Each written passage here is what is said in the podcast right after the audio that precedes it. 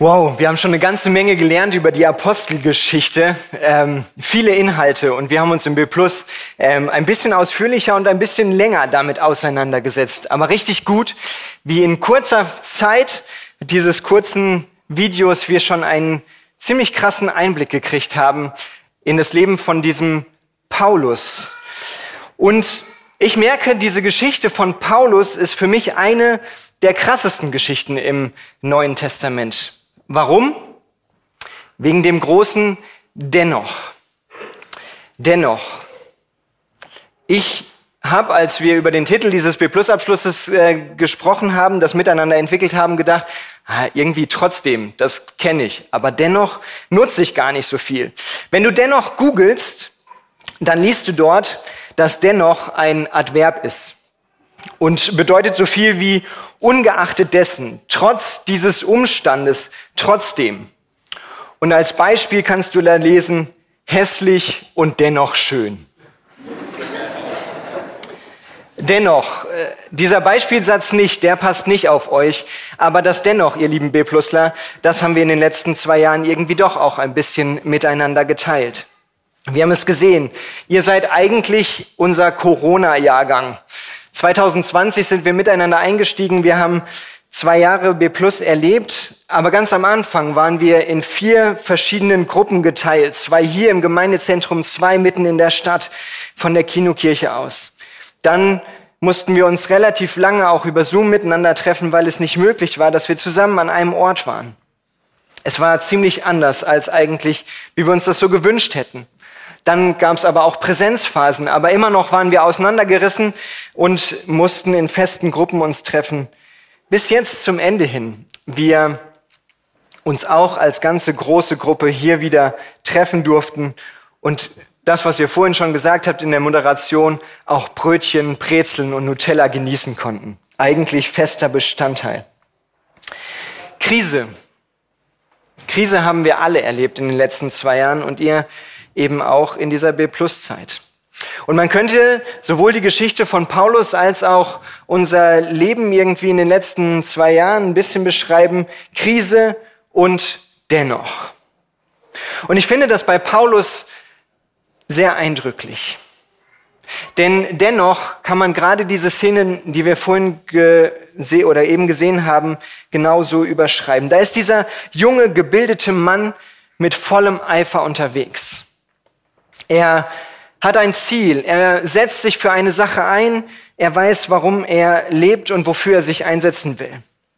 Bei ihm ist es, er will seinen Glauben, seine Glaubensgemeinschaft schützen. Er radikalisiert sich und schreckt in dem Ganzen auch nicht vor Gewalt zurück.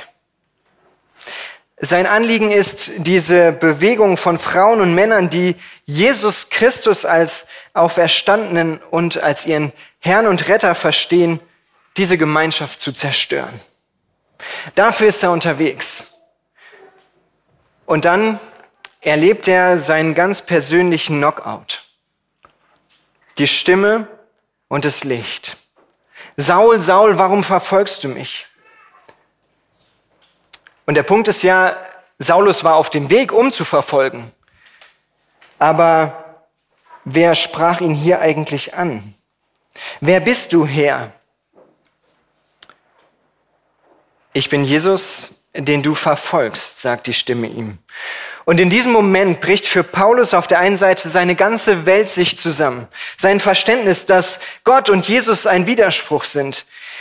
Seine Weltsicht, wie sich Zusagen, auf die er vertraut hat, vom Alten Testament her, wie das seine Vorstellung war, wie sie sich erfüllen würden, all das kaputt. Auch wie Rettung und Auferstehung, ja, damit hatte er sich auseinandergesetzt und da hatte er ein Verständnis für. Aber wie er das bis dahin verstanden hatte, merkte er in der Begegnung mit Jesus, das passt nicht mehr zusammen. Es geht nicht um Befreiung von den Römern, die das Land besetzt hatten. Es geht nicht darum, dass das Volk Israel ein eigenes Land kriegt und dass es eine Auferstehung für das Volk Israel irgendwann am Ende gibt. Nein. Auch wie Gerechtigkeit hergestellt werden würde, anders. Und es ist für Saulus eine harte Konfrontation, auch mit sich selbst. Ich glaube, seine Erkenntnis kann man so zusammenfassen, An diesem Jesus komme ich nicht vorbei. Weder nach Jerusalem, äh Quatsch, nach Damaskus, noch irgendwo anders hin. An diesem Jesus komme ich nicht vorbei, wenn das, was ich lebe, Ziel und Sinn haben soll. An ihm komme ich nicht vorbei, wenn es um Gott geht. An ihm komme ich nicht vorbei. Und shit, wenn das stimmt, was habe ich dann getan? Dass ich seine Leute verfolgt habe, mit denen sich dieser Jesus ja voll identifiziert. Warum verfolgst du mich? Paulus war ja eigentlich nicht hinter Jesus her, weil dieser war am Kreuz gestorben, sondern verfolgte jetzt die Menschen. Aber dieser Jesus identifiziert sich mit seinen Leuten. Und es ist eine, es ist eine echte Krise, die Saulus hier erlebt. Denn er findet sich auf einmal auf der falschen Seite wieder. Er ist gegen Gott. Und das war eigentlich etwas, wo er nie hin wollte, was er nie sein wollte, leben wollte. Zerbruch, Risse, wie die Vase von Tierzer oder auch die anderen hier vorne. Risse, Zerbruch. Und dennoch eine neue Chance. Gott gibt Paulus, Saulus die Möglichkeit, neu anzufangen. Er bekommt die Chance, neue Perspektive zu gewinnen. Er kriegt dadurch, dass Jesus zu ihm sagt, geh nach Damaskus, steh auf und geh in die Stadt, dort wird man dir sagen, was du tun sollst, kriegt er die Chance für einen Neuanfang, für Vergebung, für Versöhnung, weil Jesus für diese Zielverfehlung, für dieses völlig gegen Gott unterwegs sein, sich nicht damit auseinandersetzen oder dem nochmal neu auf den Grund zu gehen, was das denn mit Jesus zu tun hat, sich ziemlich um seine eigenen Gedanken zu drehen und seine eigenen Ziele, All dafür merkt er, spielt Jesus eine entscheidende Rolle. Und zwar in dem, dass Gott gehandelt hat in diesem Jesus Christus. Und dass dieser Jesus Christus am Kreuz gestorben ist und auferstanden ist im Anschluss. Dass er bezahlt hat für das, wo Zerstörung reingekommen ist. Denn das ist das eigentliche Ding, wo wir Menschen mit zu kämpfen haben. Was die Bibel mit dem Wort Sünde beschreibt, ist, dass wir in unserem Leben nicht so in dem eigentlichen, in der eigentlichen Idee Gottes unterwegs sind, dass wir Beziehungen mit ihm leben können, dass wir liebevolle Beziehungen miteinander leben. Und wenn wir das feststellen, dann merken wir auch aus dieser, aus diesem Grundproblem heraus, getrennt zu sein von Gott, entstehen auch die ganz vielen Dinge, die wir gerade auch in unserer Gesellschaft erleben werden, an auseinandergerissen sein, an kaputten Beziehungen, an Krieg. Zerstörung. Und das, was Paulus neu entdeckt oder überhaupt versteht, ist, als dieser Jesus Christus ihm begegnet, er ist nicht damals am Kreuz gestorben und danach in ein Grab gelegt und dann war es vorbei, sondern dieser Jesus hat den Tod besiegt. Er ist auferstanden und er hat damit die letzte Macht von Zerstörung gebrochen. Und weil das passiert ist, deswegen ist auch Neuanfang möglich. Deswegen kann ich neu Perspektive gewinnen. Paulus, glaube ich, hat das nicht alles in diesem kurzen Moment auf der Straße nach Damaskus gecheckt. Aber das, was er verstanden hat, ist, ich bin diesem Jesus Christus begegnet und er gibt mir die Chance und es lohnt sich, darauf zu hören und das zu tun, was er mir gerade sagt. Und das nimmt er an und er handelt dann entsprechend. Für mich ist Kintsugi, so heißt das, ein Bild dafür geworden, was dieser Paulus vor Damaskus erlebt. Da sind Bruchstellen. Da ist jemand, der hart an der Realität des Lebens aufgeschlagen ist. Da sind manche Makel. Und das erlebt Paulus, Saulus auf diesem Weg nach Damaskus. Und ich weiß nicht, wie es, ob er in dieser Situation vor allen Dingen die Folge von diesem Aufschlagen auch in Scham, Angst, Schuldgefühlen entdeckt hat.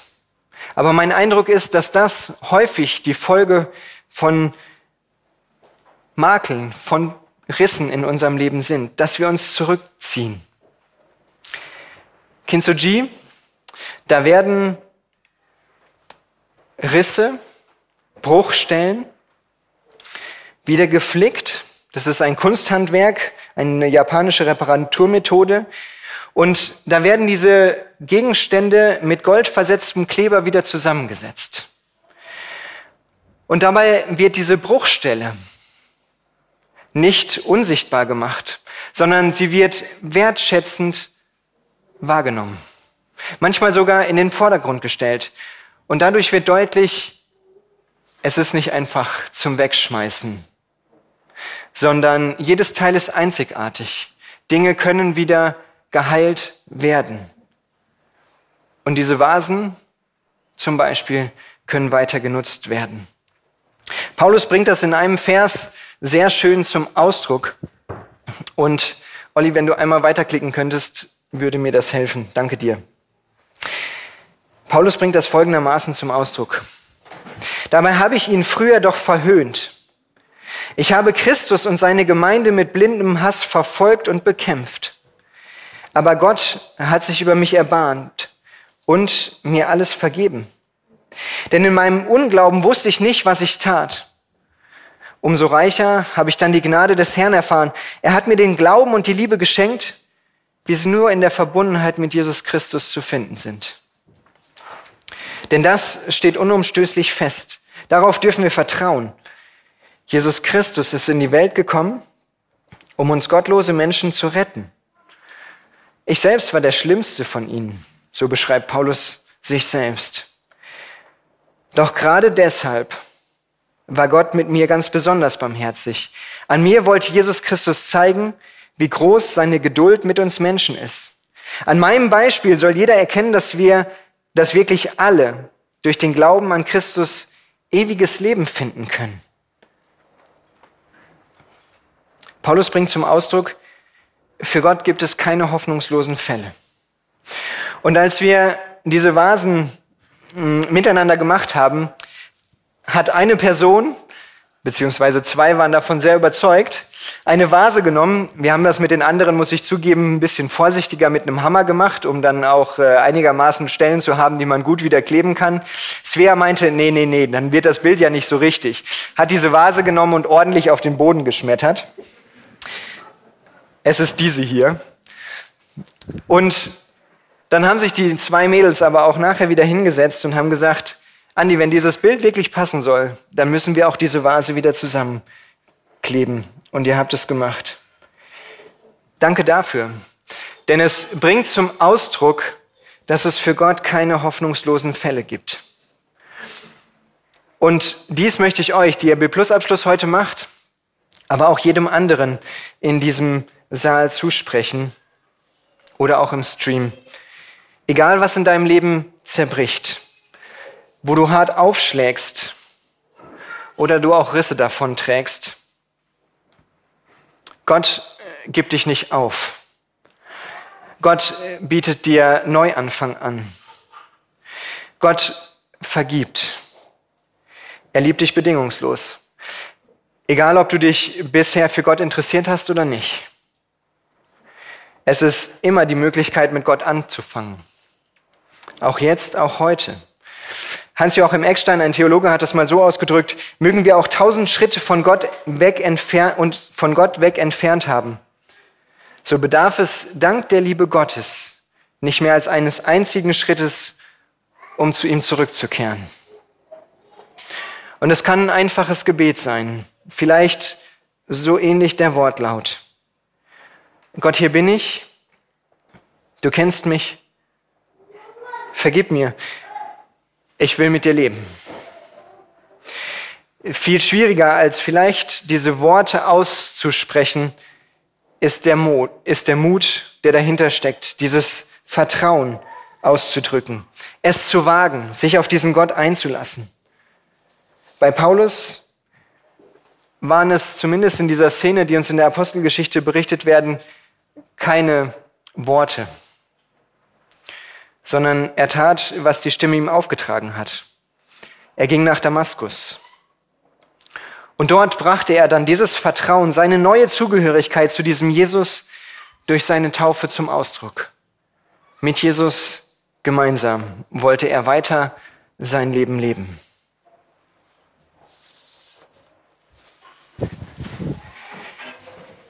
Paulus ist mit Gott unterwegs und in seinem Auftrag verkündigt er. Und man könnte ja sagen, hey, mit Gott gestartet, alles gut. Dann läuft das Leben doch, oder? Man hat doch Gott an seiner Seite und dann wird man doch hoffentlich überall jubelnd empfangen. Paulus schreibt in dem Brief an die Korinther, in seinem zweiten Korintherbrief an eine Gemeinde, die er gegründet hat, die aber ein bisschen herausfordernd war an manchen Stellen und so ein bisschen auch sein Sorgenkind. Und ähm, schreibt ihnen einen Brief und da wird ihm quasi vorher vorgeworfen, dass, oder andere Leute sagen, hey, diesem Paulus, dem braucht ihr nicht vertrauen, ähm, der ist kein richtiger Apostel und das, was er sagt, ist Quatsch. Und Paulus lässt sich auf so eine Argumentationslinie ein, wo er eigentlich sagt, völlig bekloppt. Ich mache mich hier gerade zum Narren, aber damit ihr versteht, wie komisch das ist, dass ich mich selber gerade rechtfertigen muss, lasse ich mich drauf ein. Und darin schreibt er dann, was er alles erlebt, was er an Ablehnung bekommt, was, wo er für angeklagt wird, wo er Gewalt erlebt, Unverständnis, Gefängnis, Verfolgung und auch, was ihm unterstellt wird und wo er verlassen ist. Und Paulus, es liest man immer wieder auch so zwischen den Zeilen, den hat es schon auch echt mitgenommen. Also es ist nicht spurlos an ihm vorbeigegangen. Da waren Angst, Fragen, Hilflosigkeit, Schmerz, Leid und Schwäche. Es war Krise. Er war mit Gott unterwegs und dennoch war weiter auch Krise unter, äh, dabei in seinem Leben. Und in dieser Aufzählung, die er dann dieser Gemeinde schreibt, da berichtet er dann auch von so einer sehr für uns irgendwie auch mystischen Erfahrung, die er macht und wo man ja sagen könnte, hey, Paulus, du, du schreibst auf der einen Seite das, was du alles an Widerstand erlebst und sagst, dadurch ähm, bist du glaubwürdig. Und dann sagt er, okay, ich zeige euch aber auch nochmal, wo ich eine tolle Glaubenserfahrung gemacht habe, sagt aber, ja, das ist dann doch nicht so ganz das, wo man ja sagen könnte, hey Paulus, du bist vertrauenswürdig, wenn du aufweisen kannst, dass du irgendwie mega Erfahrung mit Gott gemacht hast. Und er beschreibt dann, ich finde, etwas ernüchternd, sogar irritierend im 2. Korinther 12, die Verse 7 bis 10. Aber damit ich mir nichts darauf einbilde, also auf diese mystische Erfahrung, ließ Gott meinen Körper mit einem Stachel durchbohren. Ein Engel des Satans darf mich mit Fäusten schlagen, damit ich nicht überheblich werde. Auch diese Beschreibung für unsere Ohren vielleicht erstmal etwas merkwürdig. Aber vielleicht so eine Situation, wie es jetzt weitergeht, kennen wir. Dreimal habe ich deswegen zum Herrn gebetet, dass er ihn wegnimmt. Aber der Herr hat zu mir gesagt, du brauchst nicht mehr als meine Gnade, denn meine Kraft kommt gerade in der Schwäche voll zur Geltung. Ich will also gern stolz auf meine Schwäche sein, dann kann sich an mir die Kraft von Christus zeigen. Deshalb freue ich mich über meine Schwäche, über Misshandlung, Not, Verfolgung, Verzweiflung. Ich erleide das alles gern wegen Christus. Denn nur wenn ich schwach bin, bin ich wirklich stark. Schwäche als Stärke, das passt so gar nicht. Weder damals noch heute. Und wir kennen das höchstens so, dass jemand mit seiner Schwäche so ein bisschen kokettiert, um ähm, dann quasi so ein bisschen Aufmerksamkeit, Mitleid, Zuwendung für etwas bekommen möchte, was er sagt, was ihm fehlt, wo er schwach ist. Aber das meint Paulus hier nicht. Dieser Stachel, von dem er schreibt, ist wahrscheinlich eine Krankheit gewesen, auf jeden Fall etwas, was Paulus in seiner Arbeit für Gott, in seinem Leben massiv beeinträchtigt und das ihn quält. Und Paulus ist ja mit diesem Gott unterwegs und er wollte dieses, was ihn runtergedrückt hat, er wollte es loswerden. Er wollte vielleicht auch noch mal mehr für Gott tun. Und dreimal hatte er zu Gott gebetet, hatte danach geschrien, dass das weggeht, aber sein Gebet wurde nicht erhört. Jedenfalls nicht so, wie er es erwartet hätte sondern er bekommt auf sein Gebet folgende Reaktion Gottes darauf. Du brauchst nicht mehr als meine Gnade, denn meine Kraft kommt gerade in der Schwäche voll zur Geltung. Keine Befreiung von seinem Leiden hat Paulus durch seine Gebete erreicht, aber eine direkte Zusage, dass Gott Paulus in seiner Schwäche Kraft geben würde. Dass Paulus nicht als starker Gott dienen müsste, sondern dass Gott ihm nahe war, gerade in seiner Schwäche. Paulus muss also akzeptieren, dass er mit dieser Situation weiterleben muss. Im Nachhinein, ich glaube nicht in der Situation selbst, aber im Nachhinein deutet Paulus nun diesen Stachel, diese Krankheit als etwas, das ihn davon abhält, sich zu Unrecht auf seine eigenen Leistungen oder auf seine geistlichen Erfahrungen, sich dafür zu rühmen, sondern dass er merkt, mein Leben ist immer wieder an Gott angedockt und das, was ich kann, das, was ich leben darf, das, was ich äh, tun kann, das hängt mit Gott zusammen. Und er drückt es dann so aus, denn wenn ich schwach bin, dann bin ich stark. Merkwürdig, dass mit diesem Vers Gott sich nicht nur auf die Seite der Schwachen stellt, sondern er erklärt gewissermaßen Schwachheit zu einem Prinzip. Das klingt absurd, denn eigentlich ist unsere Vorstellung von einem Gott doch so, dass er stark und mächtig sein muss. Aber der Gott, der in Jesus Christus auf diese Welt kam, setzt nicht auf Macht oder Stärke, zumindest nicht, wie wir das so verstehen. Gott kommt ja in der Schwachheit Jesu zu seinem Ziel. Gott schenkt Leben, indem er sein Leben lässt. Der lebendige Gott der geht den unteren Weg. Meine Kraft kommt in der Schwachheit zu ihrem Ziel. Und dafür ist das Kreuz sicherlich das stärkste Zeichen. Jesus geht durch Verzweiflung und Tod hindurch. Und so kommt Gottes Plan zu seinem Ziel, dass Neuanfang, Vergebung für uns möglich ist. Beziehung mit Gott möglich ist. Und Paulus hat dies verstanden. Und diese Zusage, meine Kraft ist in den Schwachen mächtig, ist für Paulus eine Zusage in seiner Verzweiflung geworden. Es wurde ein Trostwort. Irgendwie dann merkwürdig, sich seiner Schwachheit zu rühmen. Aber es geht auch bei diesem Satz von Paulus, dass er sich selbst seiner Schwachheit rühmen will, oder beziehungsweise wenn er sagt, denn wenn ich schwach bin, dann bin ich stark, dann geht es nicht darum, dass man schwach sein will vom Prinzip in seinem Leben.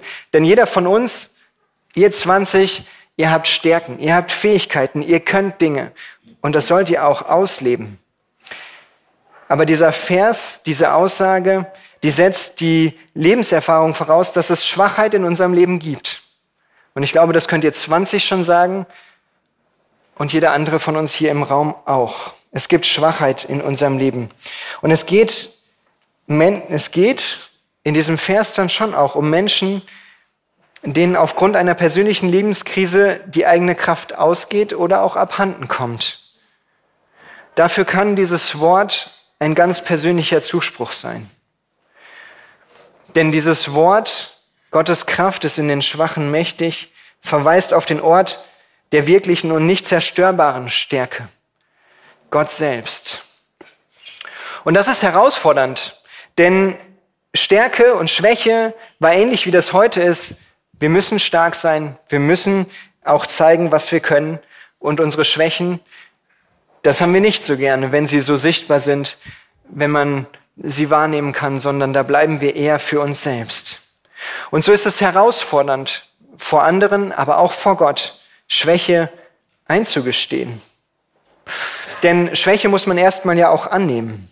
Man muss akzeptieren, dass man alleine nicht mehr weiterkommt, dass man Hilfe braucht. Man muss akzeptieren, dass alles, was man aus eigener Weisheit, Kraft, Stärke, Erfolgserlebnissen und so weiter vorbringen kann, dass das in manchen Situationen unseres Lebens nicht trägt, nicht hält. Und da ist unsere Gesellschaft, in der wir gerade unterwegs sind, wo vor allem das Stärkere gefragt ist, herausfordernd. Und diese Zusage Gottes ist kein Wort, das uns aus unserer Schwachheit direkt befreit, aber es ist ein Wort, es ist ein tröstliches Wort, weil es Leben auch dort verheißungsvoll macht, wo es scheinbar so klein, so unwichtig, so unbedeutend, so schwach aussieht. Wo das Leben, mein Leben, dein Leben eher so aussieht, als würden wir auf der Verliererseite unterwegs sein. Gott ist auch hier mittendrin. So sagt dieser Vers des Apostels, was uns überliefert ist, uns das zu. Gott ist mittendrin in deiner Schwachheit. Bei ihm brauchst du nicht den oder die Starke zu markieren. Er liebt dich so, wie du bist. So hat er dich gewollt. Und das selbst mit drei oder noch mehr Fünfern im Zeugnis, wenn du arbeitslos, wenn du krank bist, wenn du dich kraftlos fühlst, wenn du den Erwartungen nicht entsprechen kannst oder dich nutzlos fühlst. Auch wenn du mit Gott unterwegs bist, dennoch wirst du diese Situationen erleben. Aber dennoch möchte ich dir zusagen, dass Gott in diesen Situationen bei dir ist, für dich ist. Und Paulus hat die Erfahrung gemacht, dass dieses Wort für ihn ganz persönlich in seiner Situation von Christus zugesprochen wurde. Es ist ein Satz, der, so hat es mal einer ausgedrückt, ein unter Schmerzen geborener Satz. Und es ist ein schwieriges Wort. Und ich glaube, wir dürfen dieses Wort auch nicht leichtfertig, hey, Gott ist in der Schwachheit mächtig, er kommt da zum Zug, irgendwem zusprechen. Das kann voll der Schlag ins Gesicht sein, wenn du gerade mit einer Person unterwegs bist, die sich gerade so fühlt und die das gerade so erlebt. Und in diesen Situationen, glaube ich, können wir das, was Gott uns auch sein möchte, können wir, glaube ich, mit anderen Menschen unterwegs sein, da sein, zuhören, nicht groß was sagen. Denn durch diese Situation muss man selber irgendwie durch und das durchbuchstabieren, was es heißt, dass Gott auch in diesen schwachen Momenten bei uns ist. Ich muss zugeben, dass ich dankbar bin, dass dieser Satz und diese Geschichte von Paulus auch so in der Bibel zu finden ist. Denn die Bibel blendet nicht einfach das Christsein, mit Gott unterwegs sein in seinem Leben einmal irgendwann angefangen hat und dann läuft es, sondern dass es so ehrlich auch beschrieben wird, dass es Krise auch weiterhin im Leben gibt. Aber das, was immer wieder auch durchscheint, ist, Gott lässt in den Höhen und in den Tiefen nicht allein. Dennoch ist er dabei. Dennoch, auch wenn wir mit Gott unterwegs sind, sind Krisen nicht vorbei, aber er ist mit uns unterwegs. Und das Spannende finde ich, und da werden auch einige hier unter uns sitzen können, die das im Nachhinein auch so sagen können, die vielleicht auch erstaunt festgehalten, äh, festgestellt haben, ich bin eine Zeit in meinem Leben unterwegs gewesen. Da war ich schwach, da habe ich Gott auch nicht erlebt, nicht gespürt, nicht wahrgenommen, dass er da ist. Aber im Rückblick habe ich gesehen, wie er mich doch getragen hat. Und so Erfahrungen werden dann manchmal, nicht immer, auch eine Erfahrung mit Gott. Dennoch, wir können mit Gott starten und mit ihm unterwegs sein. Dennoch werden wir Krisen erleben in unserem Leben. Dennoch lohnt es sich, mit diesem Gott unterwegs zu sein, an ihm festzuhalten. Und er ist für euch. Das, ihr Lieben, das nehmt mit von diesem B-Plus-Abschluss.